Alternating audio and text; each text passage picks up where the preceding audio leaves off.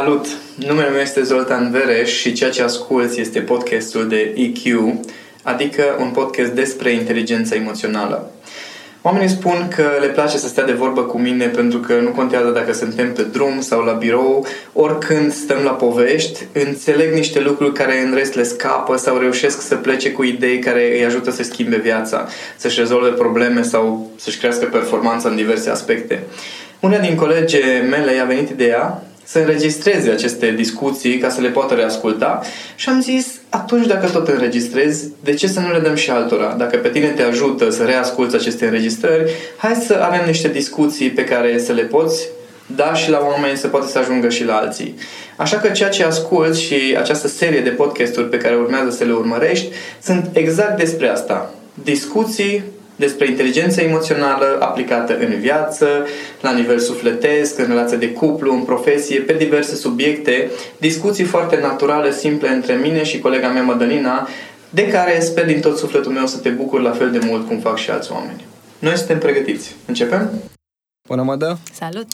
Astăzi o să discutăm despre inteligența emoțională în relația de uh, șef subaltern, mai mult așa din perspectiva subalternului, uh-huh. pentru că multă lume are senzația asta că a fi subaltern sau a fi subordonat cuiva este ceva uh, foarte nasol. Așa că o să am nevoie de tine să mă ajut să lămurim aceste aspecte uh, legat de ce înseamnă inteligența emoțională în în această poziție de subaltern și cum te ajută să îți faci treaba mai bine până la urmă.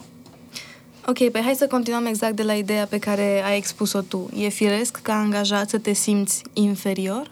Normal, e o stare. este normal să te simți cum vrei tu. Ok. Uh, doar că în momentul în care tu te simți inferior, înseamnă câteva aspecte. Cum ar fi? Faptul că nu îți cunoști valoarea, Uh-huh. Adică realmente nu-ți cunoști calitățile și valoarea pe care o aduci în firmă, uh, că într-o formă sau alta ești în luptă cu ceva care este superior, uh-huh. că nu faci diferența decât dacă există cineva care te face mai mic. Uh-huh. Da? Uh, înseamnă că uh, nici nu neapărat uh, ai o perspectivă pe termen uh, lung în momentul în care te simți inferior, că dacă ai avea perspectiva pe termen lung, ai spune așa sunt acum, dar o să cresc eu mare. Okay? Ok. Cam astea sunt uh, aspectele pe care se joacă meciul ăsta al uh, inferiorității. Da, inclusiv asta. O să cresc eu mare. Când ești angajat, nu poți fi mare? Ba da. Ba da. Păi eu ce, eu nu sunt mare, ce vrei să zici cu asta? uh, poți fi foarte mare în funcție de cât de mare te simți tu. Ok. Pentru că cunosc oameni care, dintr-o poziție simplă de kelner, reușesc să schimbe viața oamenilor realmente printr-o conversație banală. Uh-huh. Da? Sau prin faptul că pot să spun o glumă. Sau, uh, îți dau un exemplu banal. Eram... Uh, uh, s-a luat gazul, da? Pentru că uh-huh. erau ceva lucrări pe casa scării. Și la un sună cineva la ușă, deschid ușa, omul de la gaz.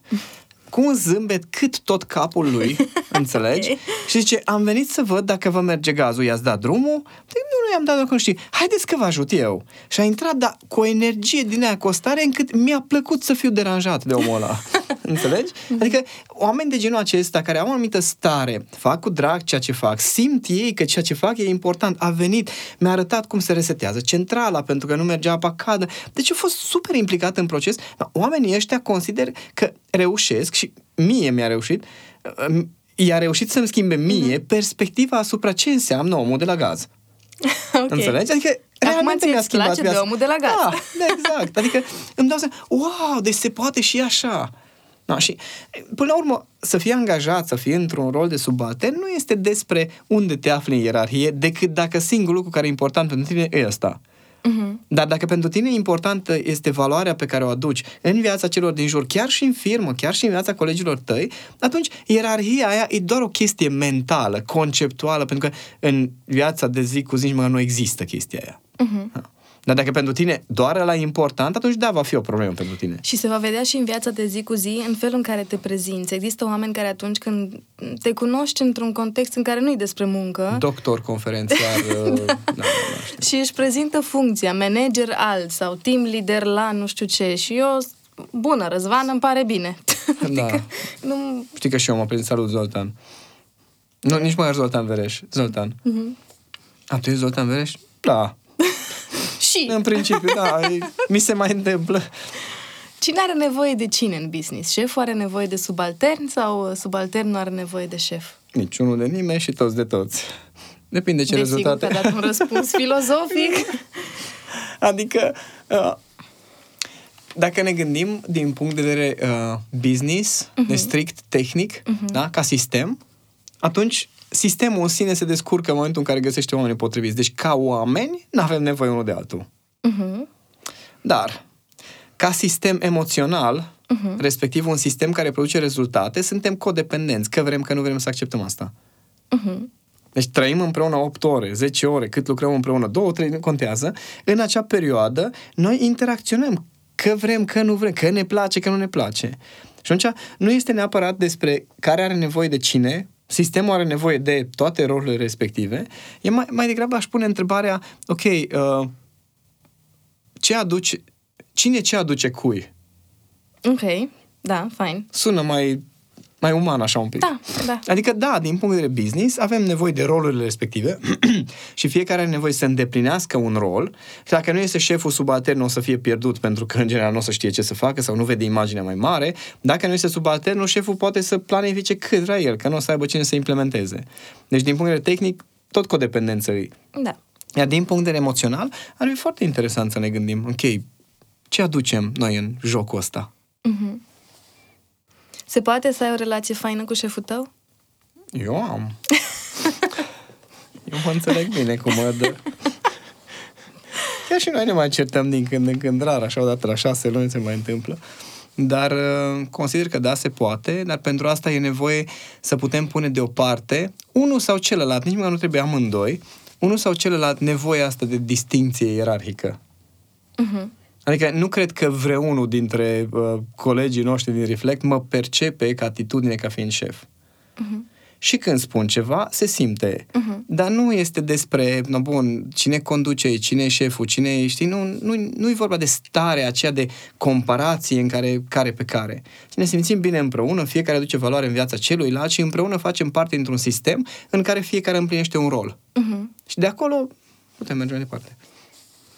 Ce crezi că este cel mai greu unui uh, angajat în relația cu șeful lui din punct de vedere emoțional? să-și depășească uh, reacția la nivel subconștient că ăla e masculul alfa care te poate mânca. Mm, deci la nivel subconștient... Oh, acum mă sperii. la nivel subconștient... Um, Da, toată echipa are percepția asta. Da? Da, dar e ceva foarte firesc.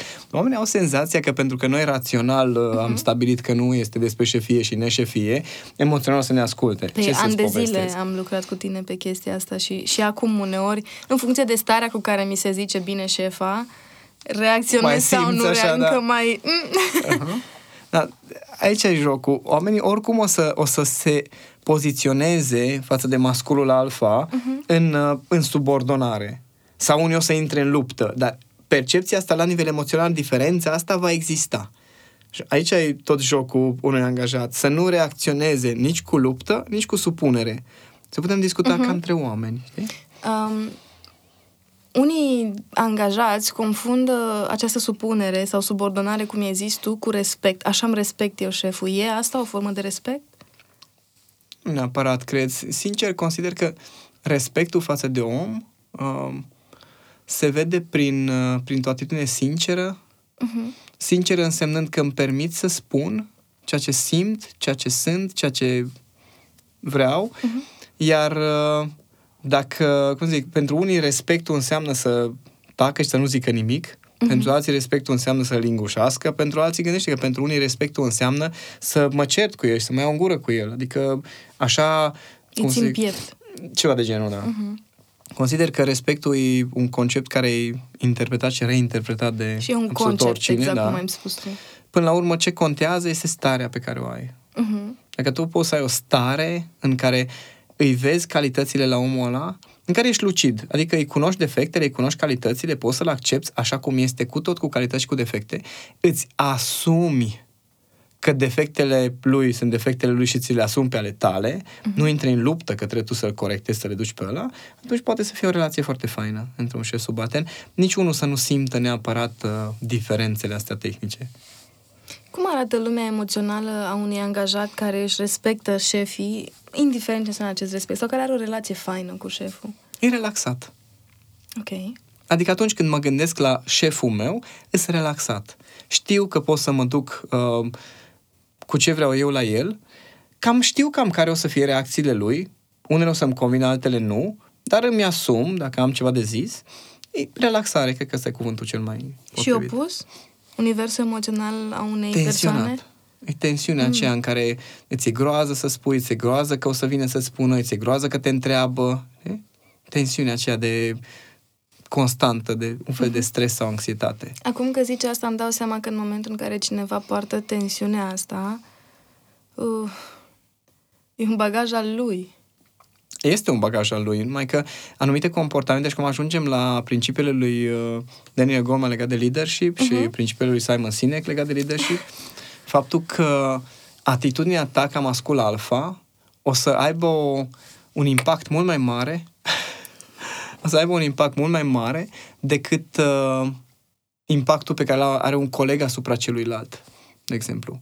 Adică că tu ai o stare nașpa în poziție de mascul alfa, Uh-huh. o să aibă un impact mult mai mare decât dacă are un coleg o stare nașpa. Același Ei, gen, aceeași intensitate. Da, pentru că e poziția. Pentru că toți ascultă masculul alfa și toți sunt atenți ce se întâmplă. Uh-huh. Adică inclusiv când, dacă tu nu ești implicat într-o decizie, când uh, urmează să vorbească masculul alfa, taci și asculți, ești atent la ceva. Și numai dacă vrei să te cerți cu el după, dar tot taci și Tot asculți. ești atent, da. da.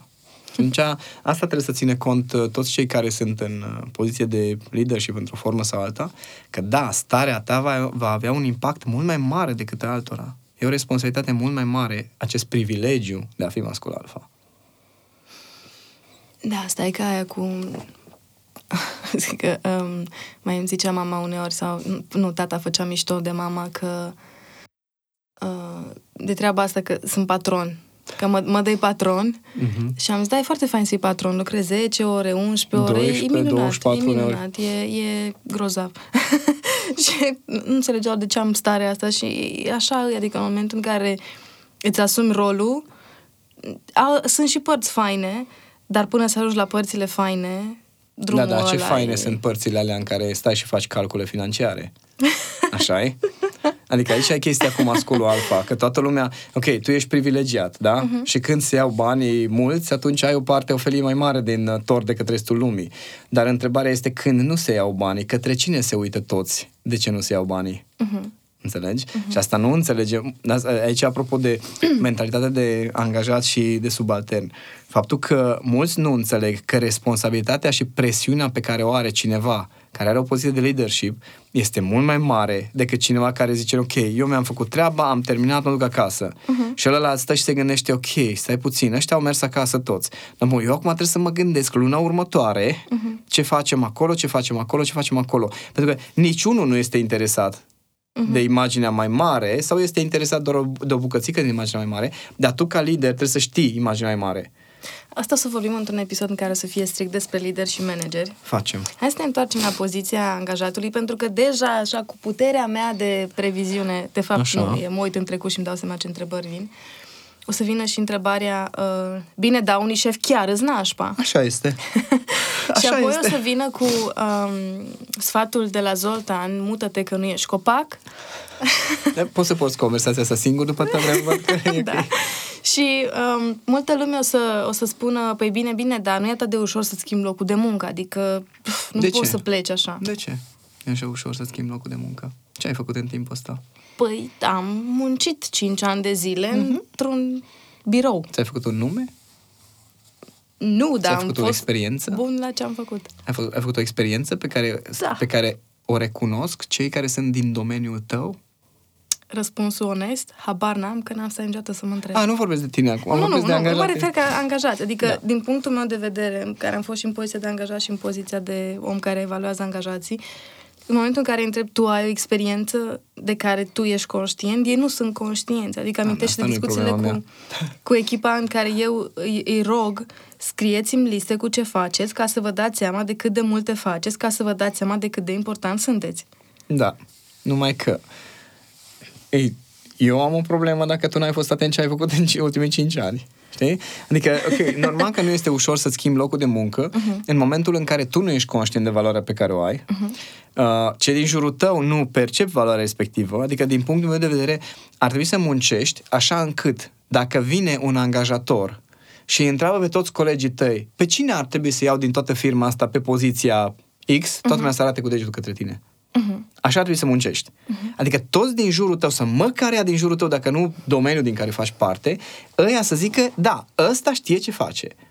Că dacă nici măcar ea apropiați de tine nu-ți recunosc valoarea, înseamnă că ceva scapă. Și atunci, da, o să-ți fie foarte greu să schimbi locul de muncă. Pentru că dacă tu nu ți-ai demonstrat valoarea nici măcar pentru cei apropiați, tu ți-ai făcut treaba așa cum se face pe la noi, că nu, fac și eu cât trebuie, că mai mult uh-huh. de atâta nu sunt plătit, da? Și cei din jurul tău nici măcar nu te văd ca fiind un profesionist bun în domeniul respectiv, te văd ca un profesionist, ești, ești colegul meu, nu ești profesionist, știi? Uh-huh. Atunci, normal că o să-ți fie greu să schimbi locul de muncă. Dar dacă în momentul în care uh, ieși pe piață și lași 6-7, la 6-7 prieteni vorbă, că vezi că sunt liber și ca, îmi caut de lucru, uh, dacă știe piața cine ești, uh-huh. o să vină 3-4 ca să te întrebe, uh-huh. nu vrei să te angajezi. Poate că nu poți să-ți dea banii pe care ți-i dorești, poate că o să fie toate condiții, da? Dar măcar o să vină, o să apară. Uh-huh. Dar dacă tu ai stat într-un bârlog timp de 5 ani și ai muncit în ghilimele ca să-ți iei salariu, atunci da, o să-ți fie foarte greu să pleci. Bun, dar hai să întoarcem la șef, că eu hai, da, insist e... cu... Unii șefi sunt proști. Așa este. Păi și eu ce să fac? Angajat dacă șeful e prost? Schimbă-l. Pe șeful? Da. Pe cum? Păi nu, dacă nu-ți convine, păi nu. Adică ne întoarcem la punctul în care îmi zici să-mi schimb locul de muncă. A, nu, poți să încerci. Adică chiar, cum zic, ar fi, cum zic, ar trebui să-ți faci, dacă îți iese să-ți schimbi șeful, ar trebui să-ți pornești un blog și ai face o grămadă de bani din consultanță pentru angajați de cum să-mi schimb șeful. Să vezi numai, fă un blog de cum să schimb șeful.ro. Și pe acolo pui articole și o să vină o grămadă de angajați ca să te angajeze, ca să le schimbi și lor șeful. De asta nu se poate. Nu așa funcționează biologia noastră. Adică nu reușim să ne schimbăm pe noi uh-huh. pentru numele lui Dumnezeu. Adică cât te chinui să schimbi în obicei, știi? Mult! No, și atunci te apuci și zici, nu, păi el ar trebui să se schimbe. Ca ce chestie? Ție nu ți iese cu tine, dar vrei să-ți iasă cu ala Și în plus mai există o nuanță aici pe care la început, uh, când am ajuns în poziția asta, mă simțeam vinovată că o discut până când am reglat-o cu tine, să spun așa. E un motiv pentru care șeful tău a ajuns șef și n-ai ajuns tu șef. Așa? În sensul că există... e doar o completare. Ah, okay. Da. că emoțional există ceva din șabloanele lui care l-au adus până la nivelul ăla și tu în momentul de față nu le ai. Fie că sunt abilități, fie că sunt rezultate, fie da, că ceva sunt... omul ăla face altfel decât, le, decât faci tu. Și revenind ca să le completăm, pe șef nu poți să-l schimbi. Nu. Și vine um, nu poți să-l transform, poți să-l schimbi mutându-ți locul de muncă. Da, sau poți să schimbi rândul la șeful mai mare. Dacă există. Politici de astea? Ca la grădiniță, așa. Um, totuși, în momentul în care schimbi locul de muncă, uneori tu spui că degeaba îți schimbi locul de muncă dacă nu lucrezi cu șabloanele tale emoționale pentru că ai să ajungi într-un alt loc de muncă în care ai să dai peste exact același tipar de șef sau de colegi sau care nu o să trăiești tu aceleași lucruri. Și atunci cum faci? Păi asta a văzut toată lumea, că și dacă, cum zic, îți dai seama la un loc de muncă că, bă, sunt prea prost plătit și sunt prea mulți proști în jurul meu și schimb locul de muncă, după cel mult câteva luni îți dai seama că și acolo sunt mulți proști și și acolo ești prost plătit, față de cât muncești. Uh-huh. Uh, și evident că amândouă locurile de muncă sunt problema, nimic nu, nu este comun, nu, nu. Uh-huh. Uh, treaba fiecăruia ar fi să lucreze cu propriile șabloane emoționale. Adică că, că tu îți dai seama că ai trăit o fru- stare de frustrare la 3-4 locuri de muncă cons- consecutiv. Poți să-ți dai seama că nu zic că locurile de muncă sunt ideale, uh-huh. dar frustrarea aia e e singur element comun. Știi? Adică frustrarea nu vine de la patru locuri de muncă diferite atâta vreme cât o singură persoană trăiește frustrarea aia. Uh-huh. Aceeași frustrare din motive diferite. Și atunci, dacă tu nu te ocupi de aceste stări, le tot duci cu tine peste tot, peste tot o să găsești motive ca să le trăiești, că așa funcționează creierul nostru. Așa că, ok, e ok să schimbi locul de muncă, e în regulă. Dar fă o schimbare și în atitudinea ta. Uh-huh. Nu, nu, nu condiționa schimbarea atitudinii tale de schimbarea contextului, pentru că o să fie foarte grav. Contextul se schimbă pe moment, după care starea ta revine. Uh-huh. inclusiv cu un salariu mai mare te poți obișnui foarte repede și să faci aceeași performanță pe care o făcea și înainte. Adică zici, păi eu nu sunt plătit mai mult, dar nu fac mai mult, îți crește salariul, zici, oh, nu, acum da, acum pot să, pot să mă bag și să fiu mai motivat și mai entuziast și te ține o lună uh-huh. sau două, până când te obișnuiești cu nou nivel de venituri și mergi nu o să înapoi. mai fie suficient, again. Exact. Și mergi înapoi și la obișnuințele tale uh-huh. de a nu presta, de a nu lucra. Și găsești alte explicații. Uh-huh. Păi da, acum mă plătesc bine, dar uite cum vorbește cu mine. Uh-huh. Deci o să găsești alte explicații pentru exact aceeași atitudine. Ce este revolta față de autoritate? E, e o emoție? Uh, e o stare, e o atitudine care provine din complexe de inferioritate Uh-huh. și din nevoia până la urmă de a demonstra că și tu contezi. Tu nu simți că tu contezi și atunci vrei și tu să demonstrezi că ești mai deștept și mai șmecher decât alții. Ai lucrat cu oameni care îți contestau poziția, deși erau rolurile clar delimitate? Da, am avut ocazia și de-a lungul afacerilor mele și am avut ocazia și să lucrez cu clienți Da, în care coaching. aveau situații de genul acesta. Dar de asta și zic, sunt niște complexe de inferioritate acolo care simt nevoia să fie compensate Uh-huh. și atunci se naște un fel de luptă de genul acesta în care las că-ți arăt eu. Eu mă simt nimeni, dar îți arăt eu că sunt cineva. Mie? Arată-ți ție prima dată. Adică oricine care intră în uh, luptă cu autoritatea, uh-huh. consider că ar fi interesant să își demonstreze valoarea pe plan profesional prima dată. Uh-huh. Adică, ok, nu, nu-mi demonstra mie, nu încerca să-mi explici că tu ai fi mult mai șmecher în poziția mea. Hai în Fii. poziția da, mea. da, da. Deci uh-huh. angajează-te, crești la nivelul meu, ne întâlnim la un networking și îmi demonstrezi că ești mai șmecher decât mine. Nu doar vin, să vii să-mi, uh, să-mi explici că, da, păi eu dacă aș fi în locul tău, stai să vezi ce aș face. Nu, nu, nu. Când o să fii în locul meu, o să vorbim. De acord. Aș vrea să vorbim despre câteva uh, situații concrete pe care le-am uh, primit de-a lungul timpului pe Facebook sau pe blog, de la oameni care întrebau um, despre cum anume să comunice cu șefii lor. De genul, um, cum pot, de exemplu, să-i spun pe un ton corect, fără ceartă, uh, că ai o părere diferită, că am o părere diferită față de ce spune el. Nu știu, vine cu o propunere, într-o joi are el chef să nu știu ce. Și eu îi spun, uite, eu nu sunt de acord. Dar cum, cum vorbesc cu șeful meu? Cum îi comunic asta? Observ o atât de mare frică, nu neapărat la noi în echipă, din fericire la noi nu există, sau cel puțin vreau să cred că nu există. Păi auzi, dacă oamenilor le-ar fi frică să spună lucruri, n-ai ști. Încurajator, așa Da.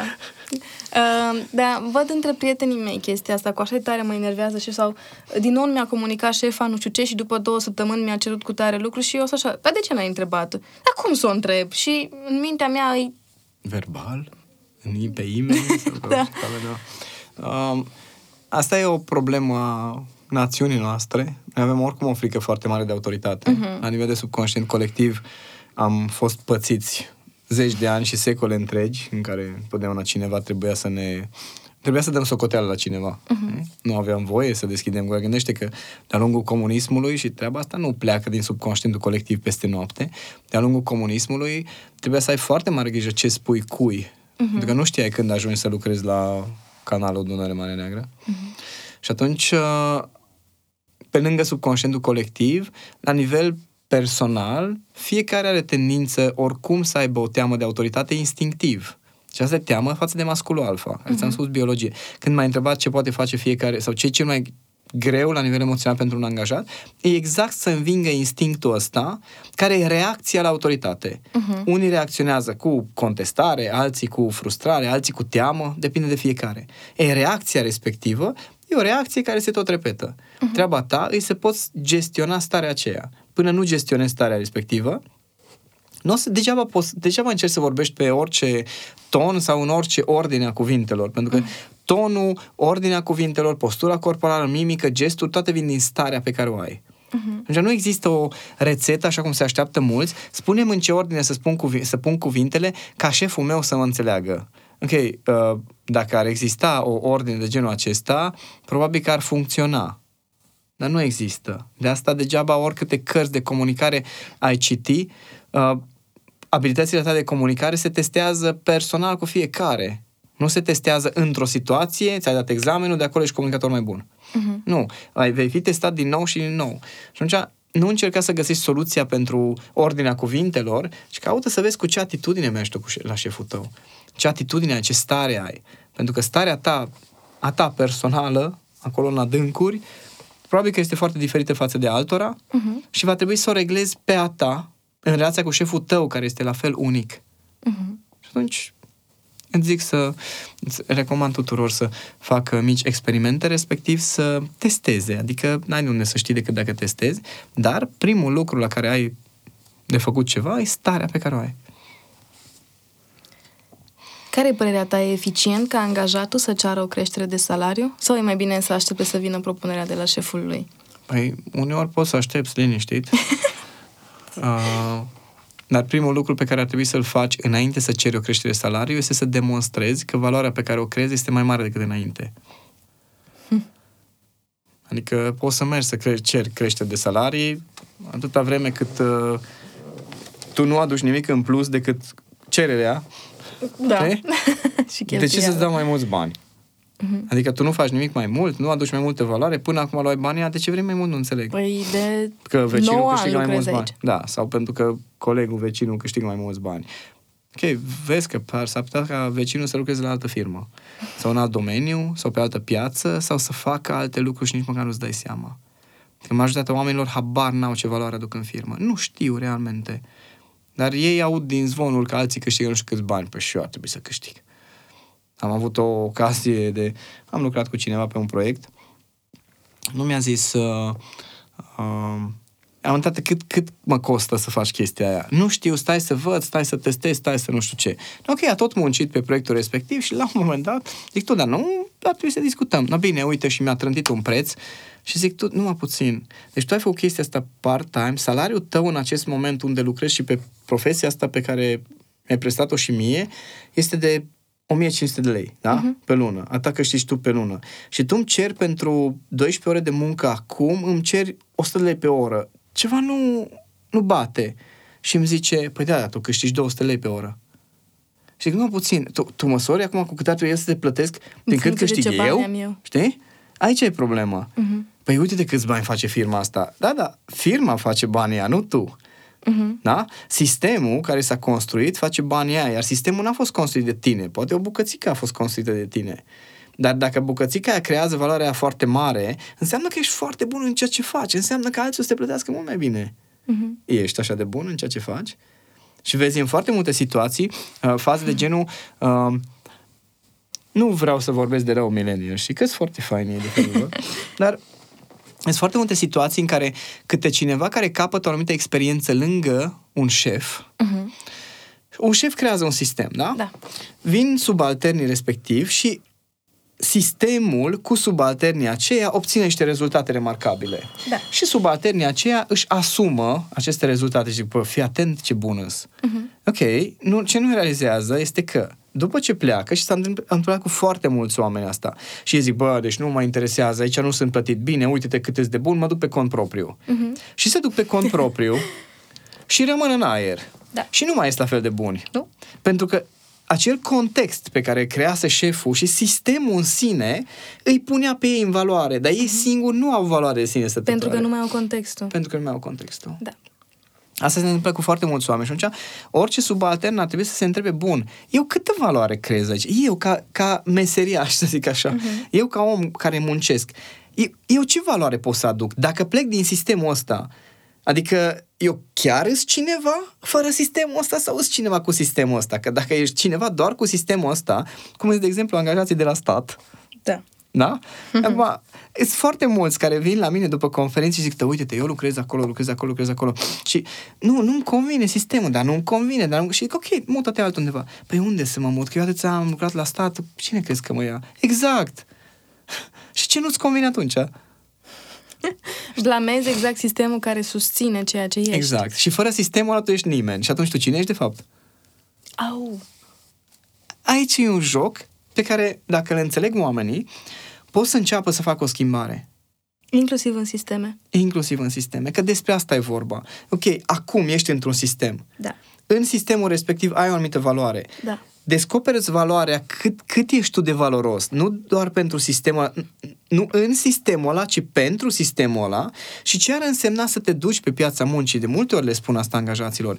Du-te, ieși pe piața muncii, du-te la interviuri. Uh-huh. Ca să afli cine ești, să afli cu cât te-ar plăti cineva în acest moment, să afli care sunt cunoștințele pe care le ai sau de care ai avea nevoie ca să fii mai bine plătit. Dacă nu faci treaba asta și nu-ți uh, updatezi, să zic așa, constant uh, percepția valorii tale, nu știi cine ești. Uh-huh. După normal că e greu să schimbi, că de acolo am plecat. Mi-amintesc că vorbeam la un moment dat cu o prietenă și explicam despre echipă și felul în care văd eu echipaș și așa și uh, îi povesteam despre susținerea pe care o acord eu, de exemplu, omului de copywriting de la noi din echipă și felul în care o susțin să crească, să scrie, să uh, până la nivelul la care mă întreba de ce faci asta? Și am zis pentru că în momentul în care cineva o să-mi ceară să-i recomand un copywriter, să am încredere că pot să spun, uite, ia. Uh-huh. Omul meu pot să... Păi, practic, nu încurajez să meargă spre freelancing așa. Ba da, într-o da. formă sau alta, dacă ea, freelancer, se descurcă, adică fără contextul meu, fără să fie puiul mami cum ar veni. Înseamnă că e chiar bun. Se, da. Și dacă da. e chiar bun, fără contextul meu, în contextul meu o să fie al naibii de bun. Da. Exact asta e ideea. Numai că uh, Daniel Goleman spunea că stilul cel mai puțin practicat de leadership uh-huh. este stilul uh, de coaching, să zic așa. Uh-huh. Este stilul care se axează pe dezvoltarea oamenilor pe termen lung se practică cel mai puțin, vorbim de nivel mondial, da? nu da, vorbim da, de România. Există și explicație pe care poți să o confirm. E al naibii de greu să faci exact, asta. Exact, e foarte greu. Costisitor. Plus, exact, plus nu vin uh, rezultatele financiare așa cum ar, uh, s-ar aștepta unii. Uh-huh. Și atunci, dacă, aici revin un pic la uh, alte subiecte. Dacă profitul este uh-huh. scopul tău, atunci nu o să faci, nu o să ai stil de leadership de tip coaching. Uh-huh. Înțelegi? O să ai stil de leadership de tip dictatorial sau din asta de performanță sau, nu știu, alte zone care împing oamenii înainte, dar nu îi ajută să crească. Îi uh-huh. exploatează. Și asta se întâmplă la nivel mondial și consider că de asta sunt toate tensiunile în lume în acest moment, pentru că orientarea este, da, recunosc, foarte mulți șefi, nu șefi, foarte mulți proprietari de firmă sunt despre îmbogățire, uh-huh. da? Uh, după care managerii lor sau liderii lor săraci sunt presați de uh-huh. acei șefi, după care angajatul devine o bucățică din sistem. Uh-huh. Și acolo se pierde săracul și el, că nici el nu-și cunoaște valoarea, și atunci o tensiune din asta între toate, între În toți. care o susținem cu toții. Da. Poți ca angajat să fii fericit? Eu Dar ce, nu s-a angajat? Ba da. Um, consider că da, uh-huh. atât timp cât uh, uh, ceea ce faci este aliniat cu sistemul tău de valori. Eu am fost okay. angajat în foarte multe contexte. Știi că am fost și alpinist, am făcut și rețele de calculator, am umblat prin podurile de la o grămadă de finanțe din țara asta. Cred că sunt singura persoană care a numărat toate calculatoarele din Ministerul de Finanțe, din clădirea Ministerului de Finanțe, de două ori, pentru că n-ai fost din prima. și... faci performanțe și da. acolo. Și uh, am fost fericit pentru că întotdeauna căutam ca munca pe care o fac să îmi clădească, să-mi hrănească valorile care de, despre creștere în principal, despre determinare, despre reziliență și atunci hrănindu-mi valorile prin asta, știind întotdeauna că este doar o etapă, adică nu e ca și mhm. cum voiam să rămân pe viață într-un domeniu sau într-o, uh, într-o instituție sau într-o firmă, știind aceste două lucruri, că o să cresc și că o să se, o să se schimbe ceva, adică o să schimb eu ceva, nu că o să se schimbe așa, ci eforturile mele vor schimba niște lucruri, atunci da, am putut să mă bucur de absolut toate lucrurile de muncă. Dacă ar fi să stai acum în fața tuturor angajaților din România. Așa, care ar fi sfatul? Da. Lucră, mai. Asta le zice șeful, Zoltan. Da, da, da. da numai că ce, ce nu înțeleg oamenii este că șeful le zice să lucreze pentru sistem. Eu mm-hmm. le zic să lucreze pentru ei. Ok. Adică dacă tot ești acolo, deci dacă tot ești acolo atâta timp din viața ta, măi, fă un minim de performanță ca să ieși un pic în evidență dacă chiar vrei să crești. Uh-huh. Dacă ești mulțumit de unde te afli și ăsta e nivelul la care vrei să rămâi, e ok, nu am nicio problemă.